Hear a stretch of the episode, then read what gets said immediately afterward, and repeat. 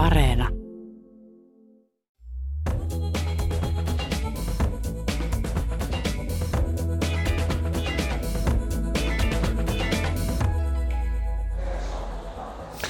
Hyvää iltapäivää. Kulttuuri Ykkösen perjantai-studio tulee suorana lähetyksenä Helsingin messukeskuksesta.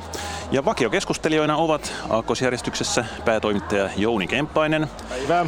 yrittäjä Sami Kuusela Moikka. ja oikeushammaslääkäri emerita Helena Ranta.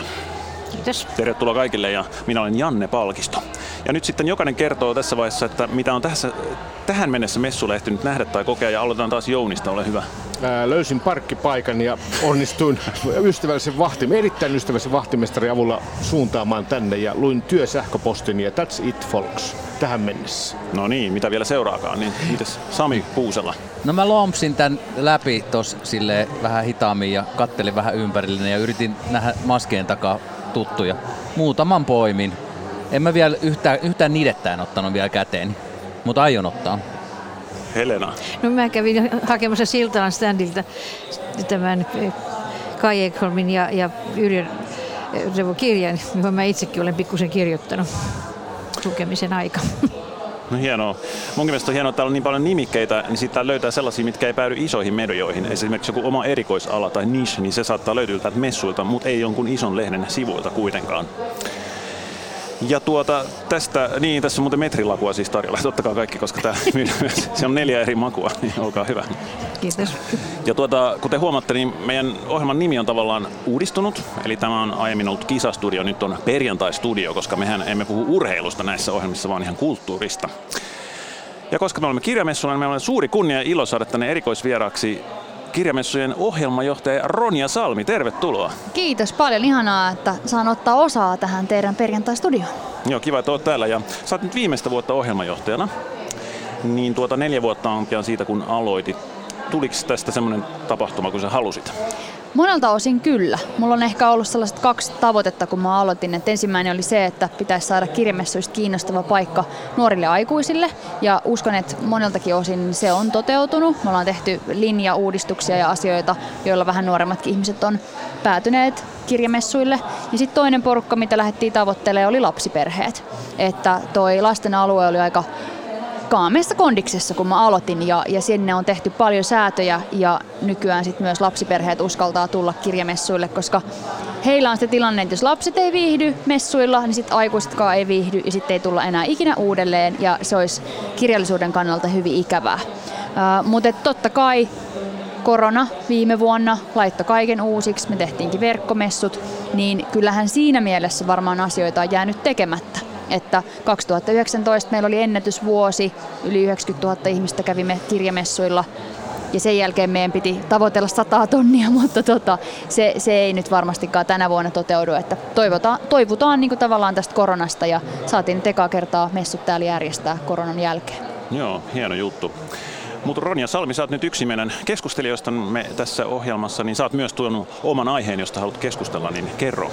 Kyllä. Ja kerro sillä tavalla ytimekkäästi, ja täällä kaikkia näitä väitteitä tuo heti pöytään. Mä aloitan vaikka parilla kolmella tässä alkuun. Yes. Mä halusin tosiaan tota väittää teille jotain tai ehkä vähän kysyä, että mitä mieltä te olette. Että otsikko kuuluu, ovatko kirjamessut kirjallisuuden parasta vai pahinta aikaa?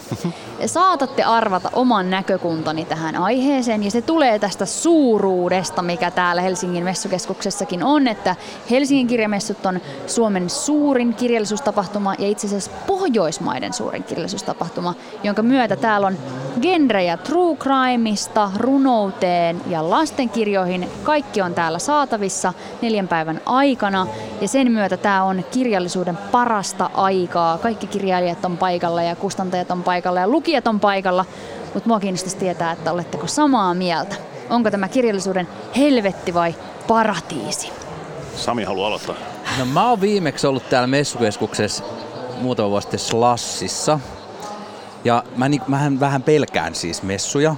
Mulla menee aina kaikki tukkoon heti kun mä menen jonnekin, niin sit, jos kaikki, varsinkin jos on tällaisessa startup-tapahtumassa, niin kaikki tyrkyttää ja kaikki on niin awesome koko ajan ja kaikki on jotenkin niin superhaipeissa. Mä vähän pelkäsin tulla tänne nyt, mutta sitten täällähän on sillä tää on niinku sellainen niinku hikareitten slash, jossa siis ihmis, ihmiset niin on aidosti kiinnostuneet vähän syvällisimmistä asioista ja jengi ei tyrkytä. Ja jotenkin äh, tämä on kyllä ehkä lähempänä nyt ainakin tämänhetkistä omaa sielunmaisemaani, vaikka olenkin paatunut startup tota, puuhamies ollut, mutta saattaa olla, että musta on tullut tällainen kirjamessu mies. Ronja, Maikkarilla oli kirjoitettu tässä kirjamessujen alla. Julia Jaulimo oli kirjoittanut kolumnin, kuinka kirjamessut eivät ole kulttuuritapahtuma, vaan tylsää väkisin shoppailua. Niin sä et nyt ainakaan ihan näytä olla Jaulimon kanssa samaa mieltä. No ei se musta olisi ihan hirveet, jos täällä olisi joku, niinku, kaikki olisi jotenkin jossain, niinku, niillä olisi vilkkuvat valot päässä ja sitten jotenkin pizzaisi koko ajan jotain niinku, mahtavaa idistä tuo. Se olisi ihan hirveetä. Tämä on ihanaa nyt. Mä, no. mä aion viihtyä täällä tämän illan. Haluatko joku haastaa? Haluatko joku sanoa, että ei viihdy täällä? Jouni? Ei päinvastoin, kun katson tätä meininkiä täällä, niin tämä on valosaa, iloista ja jollain tavalla tietysti poikkeuksen ajan jälkeen niin semmoista, mitä kaikki haluavat nähdä ja se on selvä. Ja tietyllä tavalla niin Ymmärrän tämän sun kysymyksessä, että jos pohditaan sitä kirjallisuuden syvintä olemusta ja lukukokemusta ja sitä, että miten lukeminen vaikuttaa, niin sehän on itse asiassa aika kaukana niin kuin tästä tapahtumasta. Ja joskus tulee mieleen, että tarvitaanko me tämmöistä niin näyttökerrosta, esityskerrosta kaikkiin asioihin, jopa kirjallisuuteen. Ja tota, mm, sanon, että tarvitaan, jotta sitten kenties päästään siihen lukukokemukseen myöhemmin. Mutta kyllä tässä niin kuin erikoinen twisti on, että mä ymmärrän, minkä takia ohjelmanjohtaja itsekin kysyy tätä asiaa. Että, että tota, niin, tämä joo, nimenomaan erät asiat, erät asiat selviää niin kuin vasta vähän myöhemmin, mutta mä luulen, että äh, tämä saattaa olla kaukana kulttuuritapahtumasta, mutta tämä voi olla siitä huolimatta erittäin arvokas tapahtuma, joka johtaa kulttuurikokemukseen. Niin jotkuthan sanovat, että kirjamessut ovat, tai se yleisin ehkä mitä on kohdannut on se, että nämä ovat niin kaupalliset. Tämä on niin läpeensä kaupallinen tapahtuma, että jotenkin se kirjojen myynti on kirja-alalle itselleenkin välillä jotenkin niin kuin haastava asia ymmärtää. Ja että on vähän niin kuin Ruotsin laiva ja metrilakutkin mainittiin, nekin aina kirjalle, kirjamessukritiikissä yleensä joku, että ottaa esille, että mikä se on se kulttuuritapahtuma, kun metrilakua siellä myydään vaan. Mutta mä ajattelen, että metrilaku on itse asiassa aika herkullista. Annapa, että ihan, että ihan hyvä, että se tälläkin kulttuuritapahtumassa myydään, mutta löytyykö vielä lisää haastajia? Helena No, siis tuo metrilaku ei enää ole metri. Ja sehän Eikö oli sitä, oo? Se oli sen takia, että metrilaku, että me pidetään se turvaväli. Mutta nyt niitä on No. syöty, niin nyt ei tarvitse pitää. Siis kysymys parasta tai pahinta. Mm. Niin, san- ei se nyt missään tapauksessa pahinta ole. Sitä en osaa sanoa, onko se parasta. Siis minusta parasta on se, kun saa istua ja nauttia rauhassa jostain hyvästä kirjasta tai joistain hyvistä kirjoista. Mutta minusta ei, ei missään tapauksessa ei mitään pahaa. Ja, ja sitten toisaalta täällä on aika ihana vaeltaa ja katsoa, mitä kirjoja on tarjolla. Ja juuri se, että, että kun mulla on aika paljon kirjoja, mulla on liikaa kirjoja, mä en pysty luopumaan kirjoista, mä en saisi ostaa kirjoja. Huomatkaa, en saisi ostaa kirjoja. mutta, näin, mutta aina sitten sorrun, aina sitten sorrun. Mutta kyllä minä niin kuin nautin täällä, täällä olosta. Ei tämä oli sunkaan ensimmäinen kerta, kun mä olin kirjamessuilla. Helena on pehmentynyt jo tässä 15 minuutissa. Äsken Vormapisänkin vakuutti, että hän ei osta kirjoja täällä. Näin vahvan konditionaalin ja silmä kiiluu siihen malliin, että, että kaupallinen funktio toteutuu tuossa tuokiossa. Mun mielestä se on jotenkin se niin kuin siis ankeeta ja vanhaa semmoinen, että, että joku kaupallisuus ja kulttuuri olisi jotenkin toistensa vastakohta. Mä en niin kuin taju sitä, että koska siis totta kai kaikki haluaa tehdä jonkun verran fyrkkaa ainakin, ja sitten se, että totta kai se voi olla jollekin sellaiselle ihmiselle, jonka persona ei ole esiintyjä, niin tulla tänne sitten niinku jännittää kainalot hiessä ja odottaa, että tuleeko kukaan pyytää mitään allekin niin kuin nimmaria siihen niin kuin omaan kirjaan, johon on uhrannut koko elämänsä.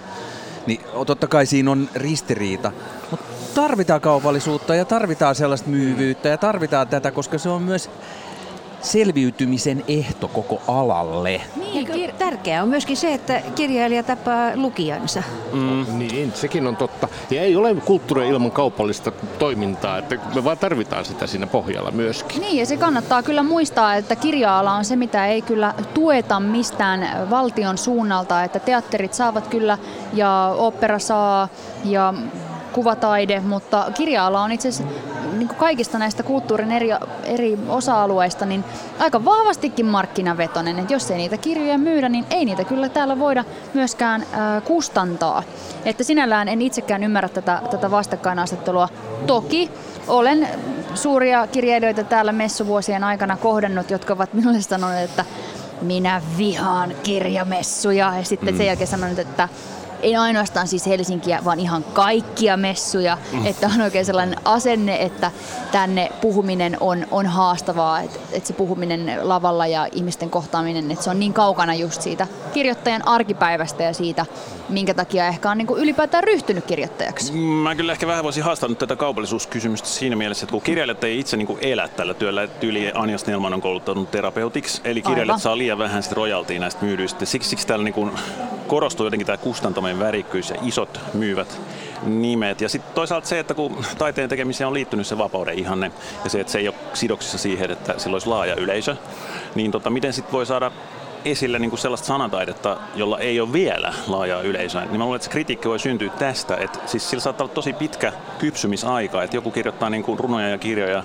jolloin ens, ensiksi tosi vähän kysyntää, mutta 50 vuoden kuluttua aika voisi olla kypsä et, et tästä se kritiikki voisi kummuta. Ja mä nyt ehkä vähän yritän haastaa tässä tätä kaupallisuuden Joo, ja ymmärrän kyllä erittäin hyvin ton pointin. Ja sen takia mä ajattelinkin, että kirjamessujen vähän vastuuna on se, että meillä on niitä kaikista pienimpiäkin genrejä esillä. Vaikka Nuoren Voimaliitto tekee meille runo-ohjelmaa Töölölavalle sunnuntaina. Että täällä juuri pitää antaa sitten niitä paikkoja myös sille ruohonjuuritasolle, koska muuten ei koskaan, koskaan synny mitään. Ja näissä kulttuurileikkauksissa, mistä puhuttiin, niin juuri siitähän kirja nousi haloo, että näitä pienlevikkisiä lehtiä, mm. jonne moni kirjoittaja, kun ei pysty kirjallisuudella elämään, niin kirjoittaja saa sitten niitä arvokkaita satasia, jolla laskuja saa maksettua. Ja se on hyvä kasvualusta uusille kirjoittajille. Tämä oli mielestäni hyvä pointti kanssa. On. Jossain esitettiin. Kyllä, ja, ja kustantamot kertoo joka vuosi sitä, että kirjamissuilla itse asiassa se, mitä kirjoja myydään, niin se on hirveän laaja se hajonta. Ää, poikkeuksellisen laaja verrattuna vaikka siihen, että mitä yleensä suomalaisessa kirjakaupassa myydään. Et siellä se top-lista vetää. Ja täällä, kun haahuilee, niin löytää kaikkea vähän pienempääkin. Joo. No niin, sieltä. Okay välisaksofoni soimaan. Kiitoksia. Perjantai-studiotta kuuntelette suoraan lähetystä Helsingin kirjamessuilta. Ja keskustelijoina ovat messujen ohjelmajohtaja Ronja Salmi, päätoimittaja Jouni Kemppainen, yrittäjä Sami Kuusela ja oikeushammaslääkäri Helena Ranta ja juontajana Janne Palkisto.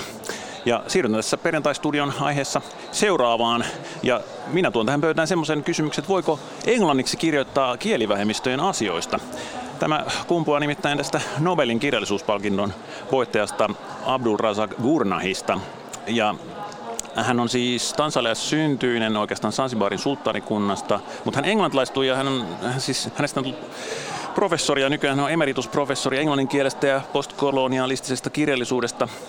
Ja tuota, Hufvudstadsbladissa kirjallisuuden tutkija Sanna Nyqvist valitteli, että Nobelin palkinnon saa niin englanniksi operoiva kirjailija. Ja hän vielä kirjoittaa kolonialistisista aiheista. Tässä on tietynlainen ristiriita. Ja sitten se on harmi, että koska Afrikan maan osa jää nyt sitten vähäksi aikaa ilmeisesti palkitsematta, kun on palkittu tämmöinen englanniksi kirjoittava. Ja tämä niin kuin liittyy nyt saamen kielen viikkoon, jota me nyt vietämme tässä. Huomio kaikki, jotka eivät tiedä vielä saamen kielen viikko. Ja Suomessa äitiyspakkaukseenkin saadaan viimein ensikirja kaikilla kolmella saamen kielellä. Mitä mieltä olitte tästä?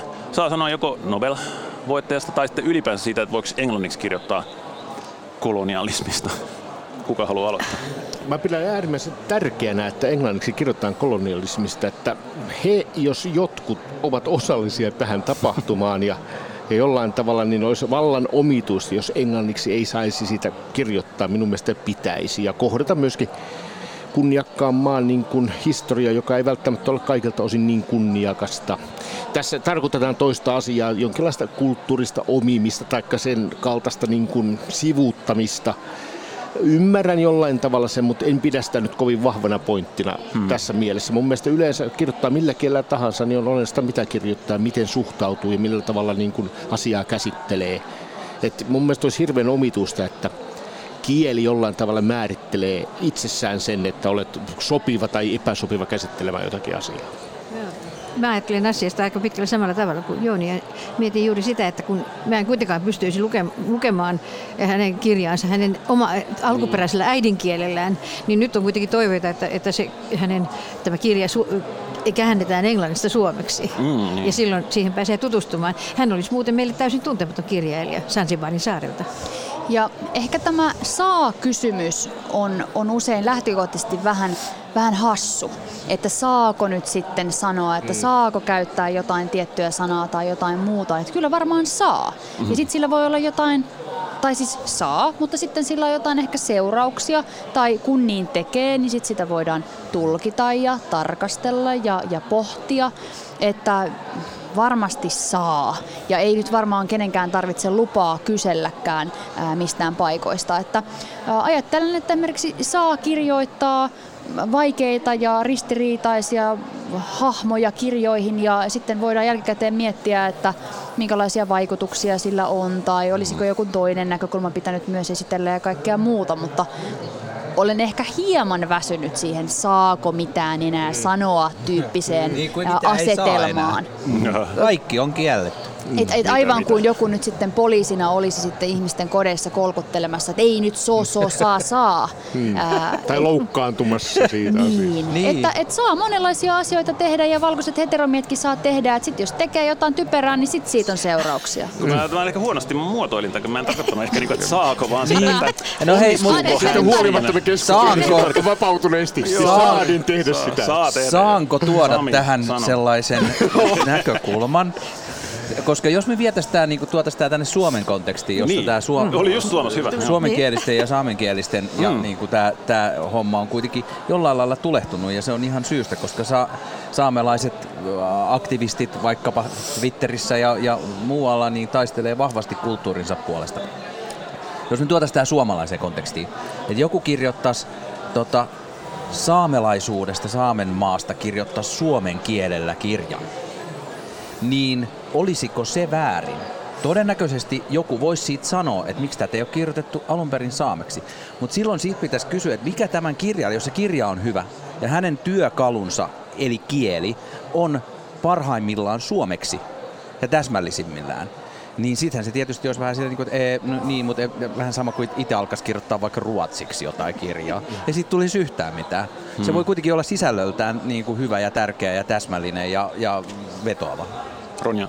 Feministi Minna Salami kirjassa Aistien viisaus kirjoittaa vähän tähän aiheeseen liittyen niin kuin mielen kolonisaatiosta ja, ja siitä, minkälaista mm, aikaa ja työtä ja resursseja se vaatii, että mielen voi dekolonisoida. Ja kieli linkittyy tähän asiaan.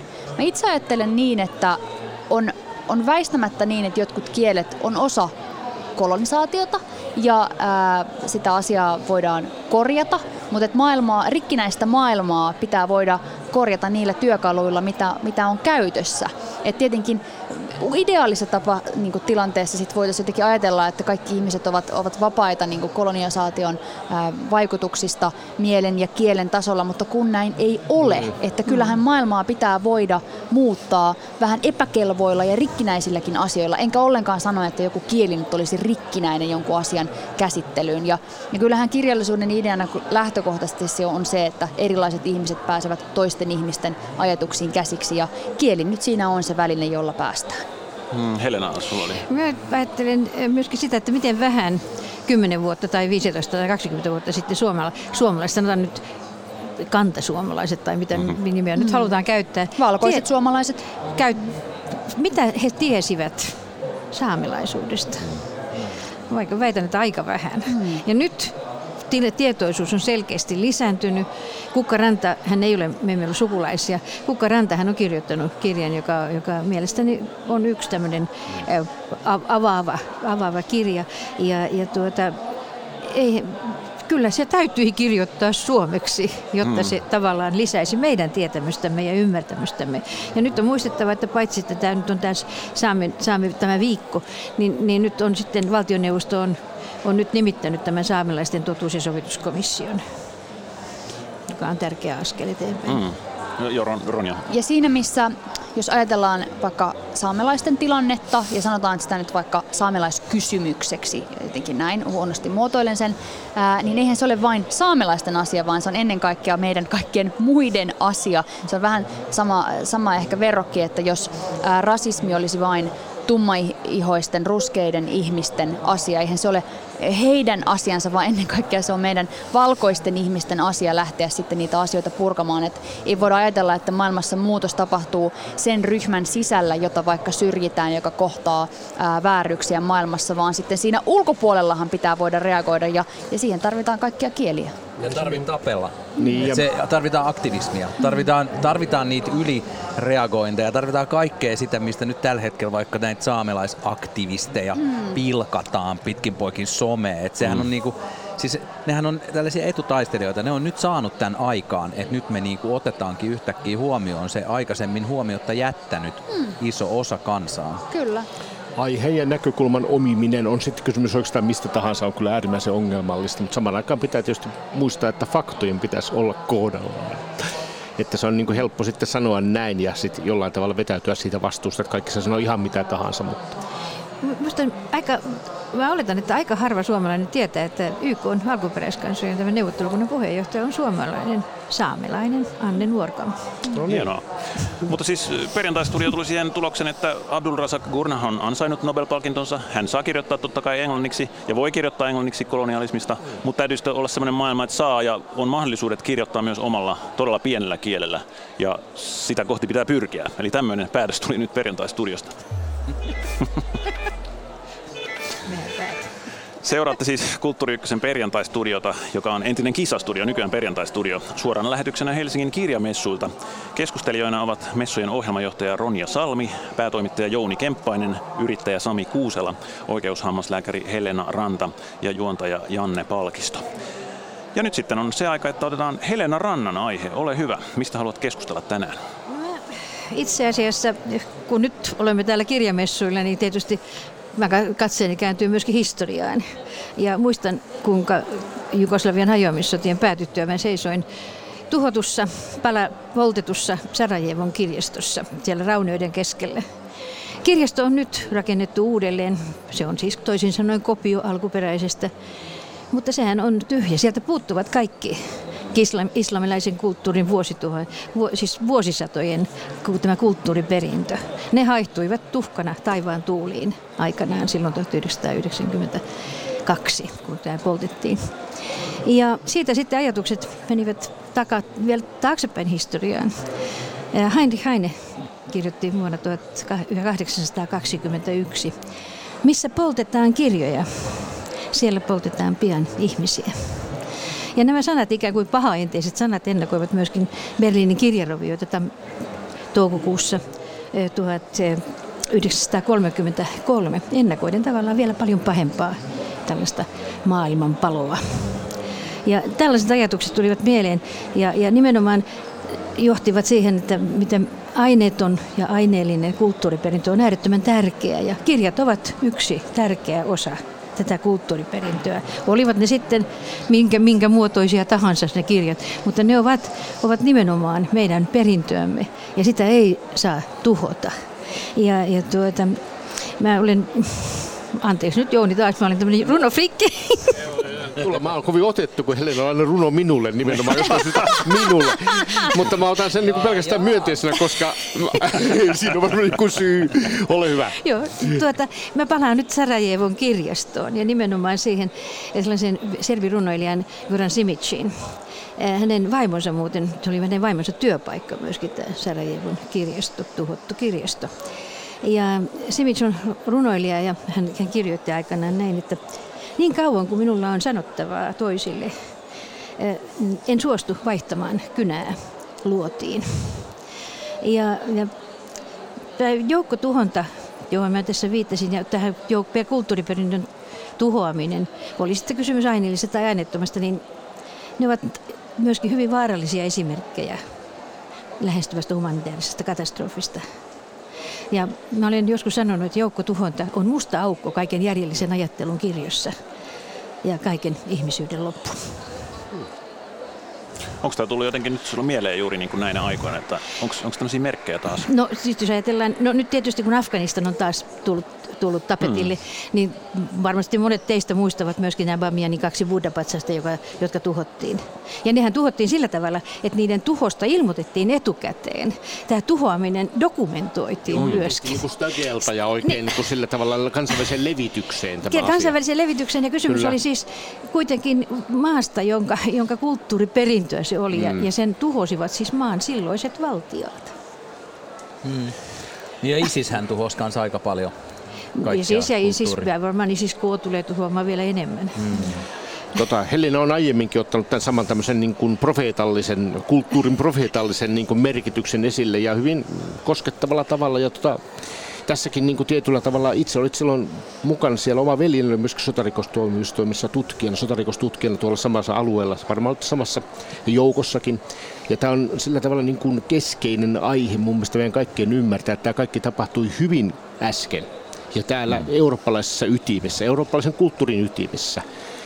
Ja tota, jollain tavalla se tekee ehkä tästä vielä nostasi koskettavamman kuin, kuin tota, arvataankaan.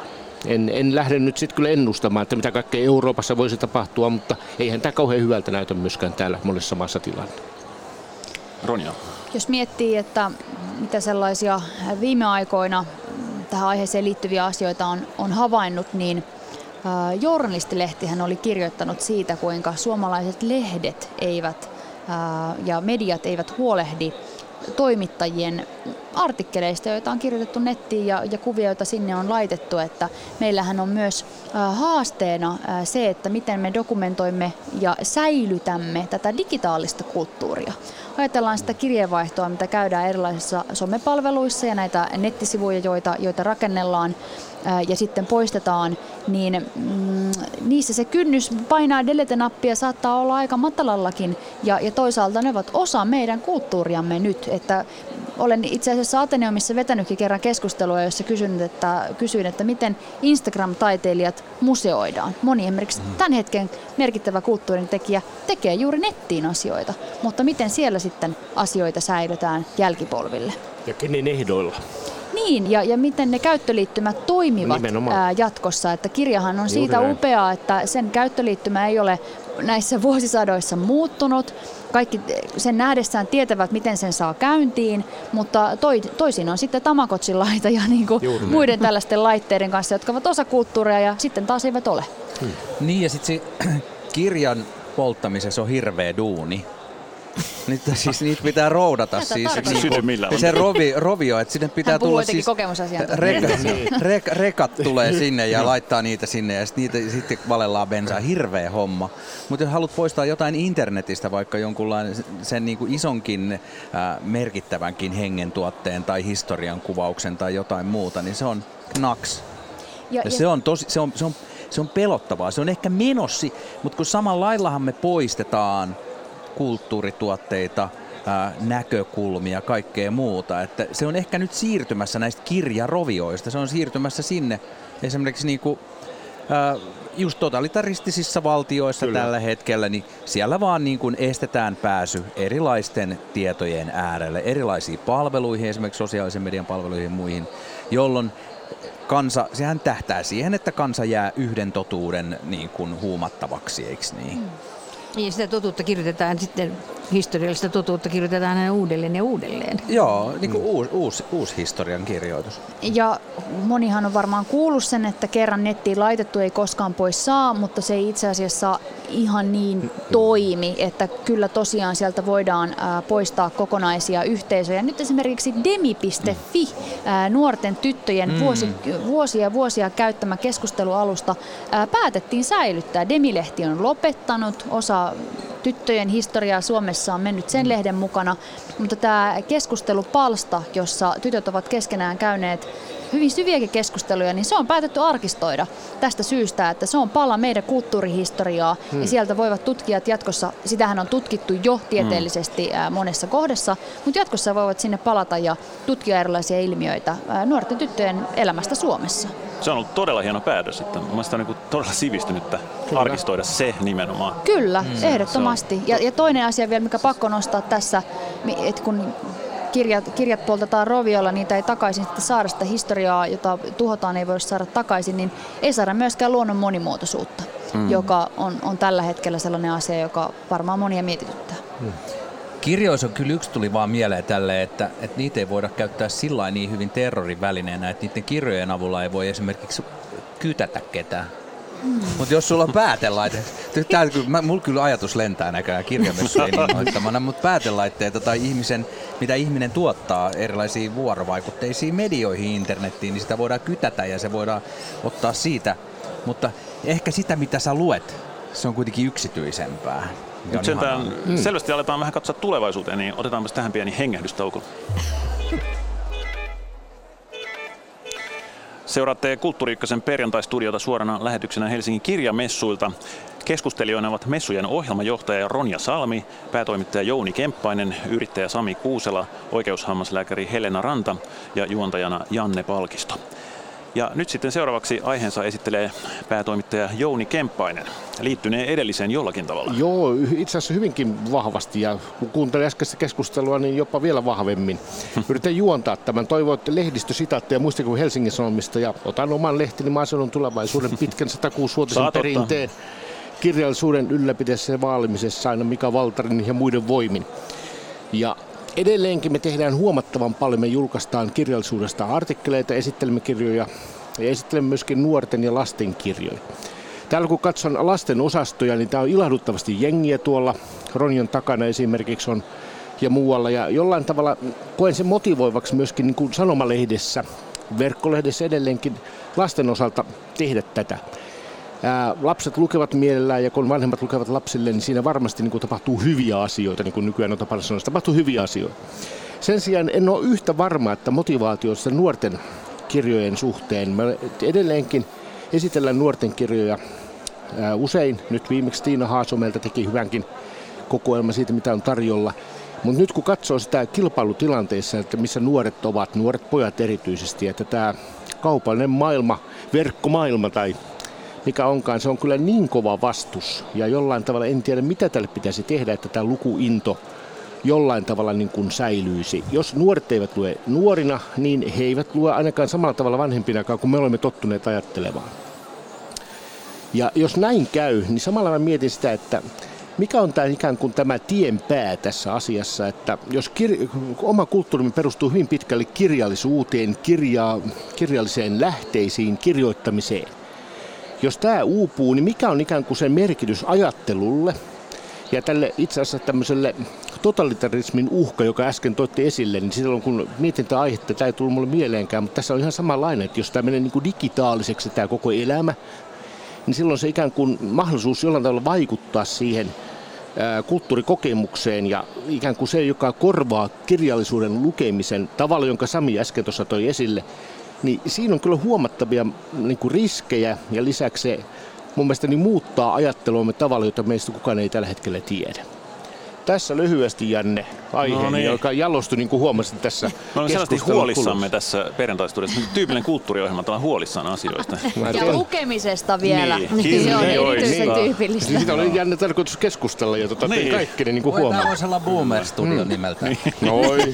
Laskekaa mut siitä ulos, mä olen milleniaali. ei voida olla Boomer Studio. Voisit sä nyt sanoa Ronja, mistä sä oot huolestunut? Oletko huolestunut nuorten lukemisesta? Totta kai on huolissani. Kaikki on, kaikki on siitä huolissaan. Ja sille on niinku, äh, ihan tieteellistä perustaa. Katsotaan yläaste äh, ikäisiä poikia ja tyttöjä. Äh, jos nyt ajatellaan, että, että nämä on nyt ne kaksi asiaa, mitä tutkitaan. Toki sukupuolen moninaisuus on, on kahta napaa laajempi, mutta tota, tutkimuksia tehdään näillä.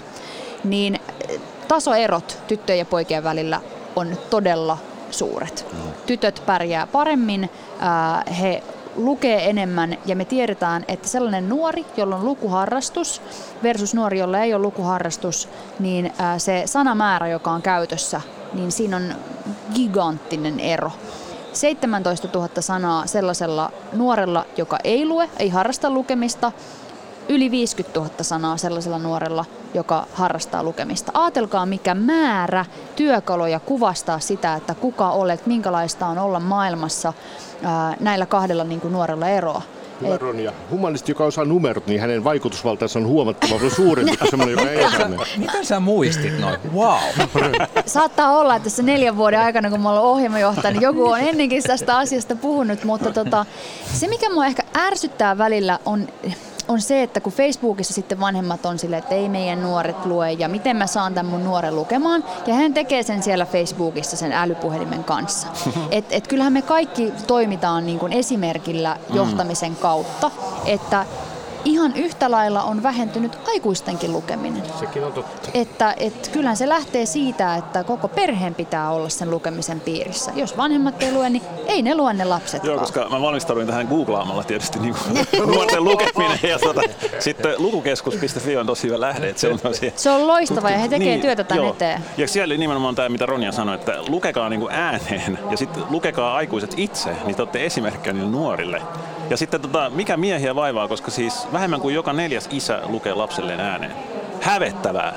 Vähemmän kuin joka neljäs. Ei, mä just kerroin, että mä olin lukenut mun pojalle Ronian lastenkirjaa. No niin. Pojat tänne, pojat Vuoden isäpalkinto jaetaan Joo. tässä. Joo. Ja, eh- ehtiikö vielä itsenäisyyspäivänä mitalli?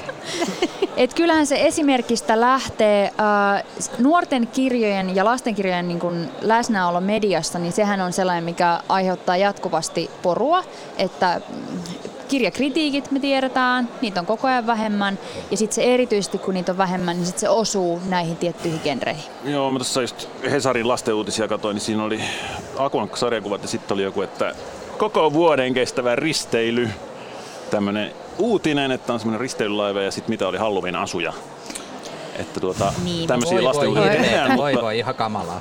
joo. Siis oikeesti, mä, mä, siis kun mä, mä nyt haluan olla tässä nyt taas kerran tällainen vähän vastarannoin kiiski, koska Ole, tässä on haastaa. Tämä on Koska se, se, se mit, mit, mitä me nyt tällä hetkellä niin kuin nähdään, miten nuoret niin kuin kuluttaa ja tuottaa ja niin kuin tekee mediaa ja ne on siis liikkuva kuva hallussa, erilaiset tavat editoida, erilaiset tavat nauttia erilaisista kanavista, olla sosiaalinen kielen avulla ja mä itekin, siis mua on eniten opettanut kirjoittamaan sosi, oma sosiaalisen median hysteerinen aktiivisuuteni, koska se on puhetta suoraan ja siinä niinku saa suoraan palautteen, että mikä, mihin jengi reagoi. Totta kai se vaikuttaa, että, että jos mä nyt olisin joku sellainen niinku äärioikeistotrollaaja, niin sitten mä saisin ehkä vähän väärää vastasignaalia. Mulla sattuu olemaan kuitenkin sen verran sivistynyttä jengiä niinku omassa, omassa, niinku, Omassa tota, niinku, kuplassa. omassa kuplassani. Mutta tota, ja, ja siis niinku, kun maailma on muuttumassa ja niinku luomisen tavat ja itsensä ilmaisun ja sen, millä sä sen viestin välität muille on koko ajan kehittymässä. Se on myös muuttunut tosi demokraattiseksi. Enää ei tarvi mennä jonnekin niinku, koputtaa jonnekin Södikän tai, tai jonkun muun kustantamo oveen ja anelee jotain kustannussopimusta ja sitten sen jälkeen sä oot jonkun, jonkun niinku vanhan konvention vanki, yrität tuottaa siitä jonkun romaanin mittaisen asian, joka on ehkä runnomista jossain asiassa ja jossain asiassa ei. Eli siis mulla on enemmän toivoa mun mielestä siis silleen, ja, ja sitten äänikirjat myös Kyllä, siis nuorisossa on just noussut, nuorison piirissä on noussut tosi paljon äänikirjojen kuuntelu. Sieltä tulee niitä sanoja. Se voi, se voi olla Sami näin. Ja, tota, ja toivotaan, että olet oikeassa ja toivottavasti se kupla se on mahdollisimman laaja, korkea ja leveä. Mutta mä pelkään, että sun kupla ei välttämättä ole niin, kuin niin laaja kuin kaikki toivomme tässä ja ikään kuin tämmöinen aktiivisuus ja monimuotoisuus ei ole ollenkaan niin yleistä. Mä sanoisin, että tämmöinen passiivisuus saattaa olla paljon yleisempää ja niin kuin Ronja tuossa viisaasti todisti, niin kyllä tämä ikään kuin nämä että millä tavalla ikään kuin kieli on hallussa, niin ainakin toistaiseksi vielä se niin kuin tapa omaksua päästä maailmaan kiinni on kirjallista. Ja voi olla, että se muuttuu. Se saattaa olla. Me emme tiedä, millä tavalla se muuttuu ja siitä huolimatta pidän niin kuin kiinni tästä riskinäkymästä. Tosin kaikissa on aina mahdollisuuksia myös. Ronja, sä haluaisit sanoa. Olen kuullut sellaisesta tutkimuksesta, jossa alakouluikäisille esiteltiin tällaista e-kirjaa, jossa oli interaktiivisia asioita. Että et se kirja ikään kuin reagoi, kun, kun sitä kosketteli, sitä näyttöä ja, ja sinne saattoi niin kuin laittaa erilaisia mm, kommentteja tai jättää jotain ikään kuin merkkejä, että tämä oli kiva kohta tai tämä ei ollut kiva kohta. Ja siinä tutkimuksessa havaittiin, että ne lapset, erityisesti tytöt, jotka olivat jo tottuneita lukemaan kovakantisia paperisia kirjoja. Heille se ei lisännyt mitenkään lukuintoa, että oli tällainen uusi vipstaakkeli, tällainen e-kirja käytössä. Mutta sitten erityisesti ne pojat, joilla ei ollut sitä lukuharrastusta, niin heitä ää, oli innostanut lukemaan enemmän ää, se, että käytettiin tällaista uutta laitetta. Et se, ei voi, se ei välttämättä ole niin, että se sama lääke ikään kuin toimisi mm. kaikille, mm. koska ää, se lukeminen kovakantisesta kirjasta, sekin on eräänlainen tapa, joka pitää opetella ja harjoitella. Ja, se ei välttämättä, se voi olla liian vaikea jollekin sellaiselle, jolla ei ole sitä tapaa, joka on lukenut vaan koulussa ää, pakon edessä. Sitten on esimerkiksi tällainen muoto kuin chatfiktio. Suomessakin on ilmestynyt ensimmäinen chatfiktiokirja, joka on siis kirja, joka on kirjoitettu chat-viestien muotoon. Ja se, se formaatti, jolla se toimii, on video, mutta käytännössä siinä pitää koko ajan lukea, koska siinä tulee vain viestejä, ei tule kuvia, pelkästään ihmiset keskustelevat toisi, toistensa kanssa ja se on se romaanin ää, runko. Ja Etelä-Amerikassa on huomattu, että chatfiktio lisää nuorten lukuinnostusta, joka siirtyy sitten sinne perinteisiin kirjoihin. Et ehkä se niin kuin reitti mm. sinne kirjallisuuden äärelle ei meekään sen kirjastohyllyn kautta, vaan se mm. voi olla joku toinen. Se, siis lukeminen, lukeminen, kun puhutaan luonnon monimuotoisuudesta, niin voidaan kaikki puhua myöskin lukemisen monimuotoisuudesta. Jos siitä kovakantisten kirjojen lukemista tulee samanlainen yksittäinen harrastus, niin kuin muutkin nuorten harrastukset on. Eli siis joku tanssii balettia, joku käy judossa, joku lukee kovakantisia kirjoja. Mitä mieltä ollaan tästä? että se on niin kuin vähän semmoinen erikoinen. vielä... Et se, se on niin friikki, kun silloin kirjahylly. Niin. niin. Siis edelleenhän suomesten, suomalaisten vapaa-ajan vietossa ja harrastuksissa niin lukeminen on siellä kyllä ihan kärkikahinoissa. Että monihan meistä sanoo lukevansa. Eri asia on sitten, kuinka moni oikeasti lukee. Että varmaan me kaikki ollaan joskus ihmisiä, jotka lukevat paljon, mutta ne kirjat itse asiassa makaavatkin siinä ää, niin kuin yöpöydällä. että aikaisemminhan ihmiset ovat ostaneet kirjoja, mutta onko meillä ollut tietoa siitä, että lukevatko he niitä koskaan? Että ääni, ääni, äänikirjathan muuttaa tämän. Niin. niin. Tiedetään, klikkaus tulee. Seuraatte Kulttuuri perjantaistudiota suoran lähetyksenä Helsingin kirjamessuilta. Keskustelijoina ovat messujen ohjelmajohtaja Ronja Salmi, päätoimittaja Jouni Kemppainen, yrittäjä Sami Kuusela, oikeushammaslääkäri Helena Ranta ja juontajana Janne Palkisto. Ja nyt sitten päivän viimeisen aiheen parin, eli Sami Kuusela, ole hyvä. Mun aihe on tällainen, joka menee aika hyvin tähän niin kuin jatkoksi. Tää on, Se mainittiin jo. Joo. Äänikirjat. Ja mi- mitä niistä on tulossa? Koska tällä hetkellä äänikirjat on niinku ihan kömpelö versio jostain, joka ei oikein sovi mihinkään. Miten et se, niin? No, et ne Vastalause on niinku, heti nousee. No anna mä nyt, ennen kuin alat huutamaan, niin anna mä nyt petaan tämän. Sit voit huutaa. Niin sitten tota, niin et, et, et, se on silleen, että tehdään niinku tuollainen paperille kirja ja sitten joku menee jonnekin koppia ja höpöttää sen ja sitten siinä on niinku vähän, vähän niinku se on niinku vähän huonoa kirjallisuutta ja tosi huonoa kuunnelmaa. Ja, ja, ja siis mä dikkaan niitä, mä kuuntelen niitä tosi paljon. Ja nyt oli tota, just äh, tota, tämä VSOn toimitusjohtaja Timo Julkunen paljasti, että ensi vuonna tulee 50 prosenttia liikevaihdosta muualta kuin näistä mainituista kirjoista. Ja samalla kun puhuttiin, se on Juha Vuorinen tällainen äh, tota, omakustanteilla niin kuin miljoonat tehnyt niin kuin, äh, bisnesmieskirjailija-tyyppi, niin tota, se, se, oli myynyt sit oikeutensa tänne sit kustantamolle, koska tajus, että maailma on niin paljon muuttumassa ja hän ei tiedä, mitä kaikkea näistä tulee, näistä äänikirjoista, mitä se on, kun se ei ole valmis formaatti. Mä oon itse nyt tehnyt just tota, ää, tällaiselle mediatalon lähtenyt rakentaa täällä miettimään sitä, että, että, niinku, että jos ihmiset on tottunut maksamaan yhdestä asiasta, eli pitkästä muodosta. Siis kukaan ei maksa podcasteista, kukaan ei maksa tällaisista lyhyistä jutuista, mutta yhtäkkiä kaikki mä haluan maksaa äänikirjoista. Niin miten me voidaan tehdä sen? Mitä se on se estetiikka? Se ei ole kuunnelma. Sen ääreen mun mielestä pitää esimerkiksi pystyä nukahtaa. Se ei ole mikään niin kuin, hienosteleva juttu, vaan se on jotain kirjallisuuden, kuunnelman ja podcastin välistä. Niin mitä se voisi teidän mielestä olla? Mä oon tällaista miettinyt. Oh. Kuka haluaa aloittaa? Mä voin sanoa heti suoraan, että minä en osaa vastata kysymykseesi. Mutta mä mietin tätä asiaa vähän toiselta, to, toisin päin itse asiassa. Mulla on hyvä, meidän, yksi meidän kaksi meidän kirjapiirillisistä kuuntelee hyvin paljon äänikirjoja. Ja molemmat ovat siis kuitenkin iäkkäitä, iäkkäitä ikätovereitani. Ja he ovat hyvin ihastuneita. Mä en itse osaa oikein kuunnella. Ja sitten mä mietin, katselin kirjahyllyäni ja mietin, että mikä on sellainen kirja, joka äänikirjana ei toimi. Ja mieleeni tuli heti yksi Nobel-voittaja, eli Mo Jan ja hänen kirjansa Seitsemän elämääni. Ja se yksinkertainen selitys, miksi se kirja ei toimi äänikirjana, on se, että, että kun se on, kiinalaiset nimet eivät jää meille mieleen ne eivät niin kuin sillä tavalla ole tuttuja. Jos siellä olisi Matti Meikäläinen ja tuttu Teikäläinen, niin heti tietäisi kuka kukin on. Mutta kiinalaiset nimet eivät. Ja meidän kirjapiirimme viidestä jäsenestä neljä oli tehnyt silloin, kun me käsittelimme Mo Janin kirjaa, tehnyt A3-kokoisen sukutaulun, jossa oli ensin kaikki viralliset suhteet ja lapset, ja sitten oli ne kaikki epäviralliset salaiset suhteet ja aviottomat lapset. Se oli ainoa tapa, jolla sitä kirjaa pystyy yleensä lukemaan, mutta ei se äänikirjana se ei toimi. On ihan selvää, että kaikki kirjat ei toimi ei. äänikirjana. En itse esimerkiksi halua lukea tai kuunnella esseitä äänikirjana.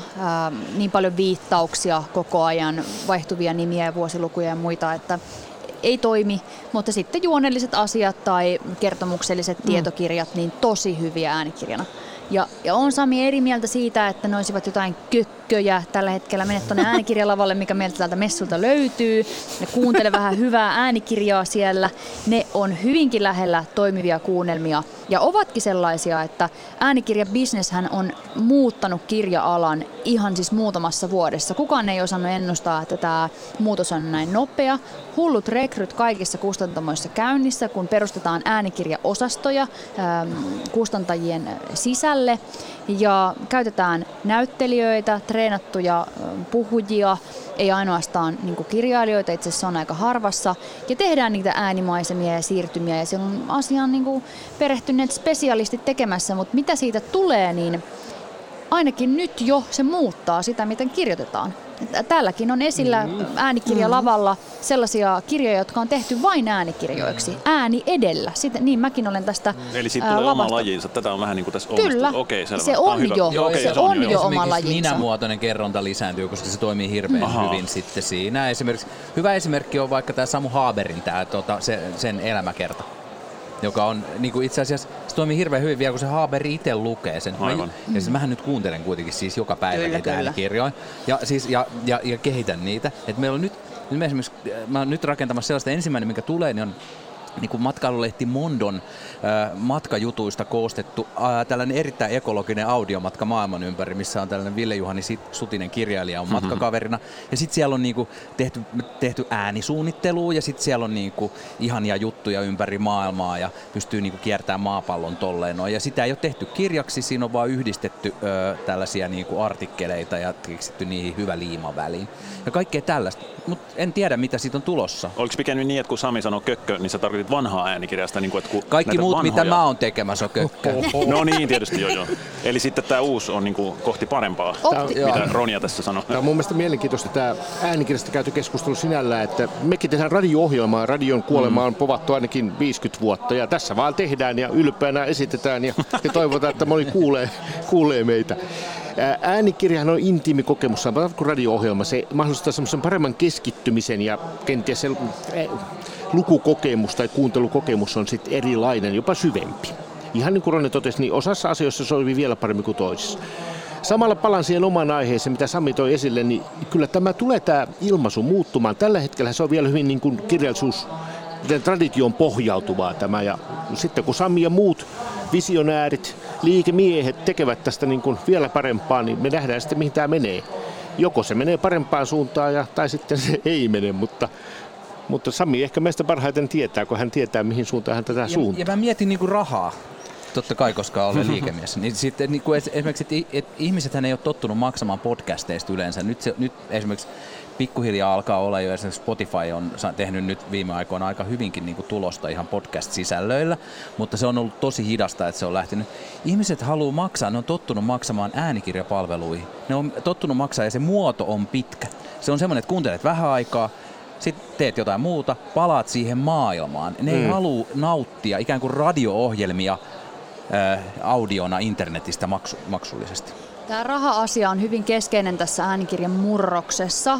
Se, että Timo Julkunen VSOilta toimitusjohtaja ennustaa sitä, että ensi vuonna liikevaihdosta 50 prosenttia tulee äänikirjoista, niin se on todellisuutta hyvin monessa muussakin paikassa. Ja tällä hetkellä tiedetään jo, että se on jotain kolmasosan luokkaa ihan keskikokoisissakin kustantamoissa se, se äänen puoli. Ää, mutta kirjailijan saama korvaus ää, äänikirjasta on marginaalinen verrattuna siihen, mitä kovakantisesta tulee.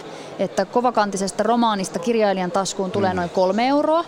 Ja, ja jokainen voi sitten miettiä, että jos uutuusromaani kirjamessuilla maksaa noin 30 ja jos kympillä kuussa saa kuunnella 200 000 äänikirjaa, mm. niin eh, mitä roposia sieltä sitten kirjailijalle tulee? Et alalla on käynnissä niin sanottu Spotify-ilmiö, mm.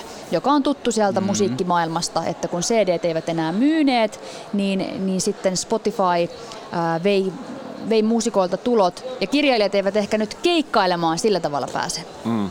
Ja sitten se kolme euroa saa vain kolme metrilakua, ettei se ole paljon rahaa kuitenkaan. Ää, ei, ja, ja kirjailijat eivät tosiaan ainoastaan kirjallisuudella vielä pysty Mut jos se, potti, niin. jos se potti kasvaa, niin kuin nythän on myös niin kuin painetun kirjan myynti on noussut. Jos se potti kasvaa, niin silloin meidän pitää miettiä, miten se jaetaan reilulla tavalla, mm-hmm. koska se kuitenkin Juu. tuottaa kustantamoille jo hyvin Kyllä. ne äänikirjapalvelut. Niin se, se, se, sitä ei voi lähteä suoraan miettimään, että okei se on kuunneltu tuhat kertaa, jos mä olisin myynyt tuhat kirjaa, niin et Ei missään myynyt. nimessä, ei todellakaan, koska nämä on äh, niin sanotusti till, nämä uudet äänikirjakuuntelijat. Äh, että vielä ei ole nähtävissä sitä, että äänikirja syö painettua päinvastoin. Se saattaa lisätä sitä lukuintoa, että ehkä ne äänikirjat on nyt sitten se ratkaisu niin, niihin se on, nuorten se on. miestenkin lukemiseen niin. ja kuuntelemiseen. Hei, mä haluan vielä, siis Ronja Salmi, sä oot ollut meillä erikoisvieraana. Ihan mahtavaa, että oot ollut täällä, mutta sä oot 28-vuotias. Ja mitä sä aiot tehdä, kun sä jätät nyt ohjelmajohtajan tehtävät kirja, Helsingin kirjamessulla? Aivan fantastisen fiktiivisen romaanin aion kirjoittaa. Hmm, mitä? Wow. Joo, se, sen lisäksi tietenkin teen paljon kaikkea muuta, mutta kyllä mä ajattelen, että mä oon tälle tapahtumalle antanut sen, mitä mulla on. Ja, ja nyt sitten haluan palata kirjamessuille ehkä seuraavan kerran kirjailijana. Että se olisi se unelma, jota kohti mennään. Hmm. Wow. Onnea matkaan. Kiitos. Joo. No, mutta tässä oli perjantaistudio tänään ja Ronja Saamen lisäksi täällä olivat keskustelemassa päätoimittaja Jouni Kemppainen, yrittäjä Sami Kuusela ja oikeushammaslääkäri Helena Ranta. Ja äh, tässä oli Kulttuurikkonen tosiaan tänään juontajana Janne Palkisto ja tuottajana Olli Kangassalo ja äänisuunnittelijana Tommi Slotte, joka voisi laittaa lopputunnariakin vaikka alle sinne. Ja ohjelmathan löytyvät Yle Areenasta. Kirjallisuuden ystäville suosittelen myös Anna Tuluston ja Pietari Kylmälän uutta lukupiiri-podcastia. Mainiota kuunneltavaa podcastia nimittäin.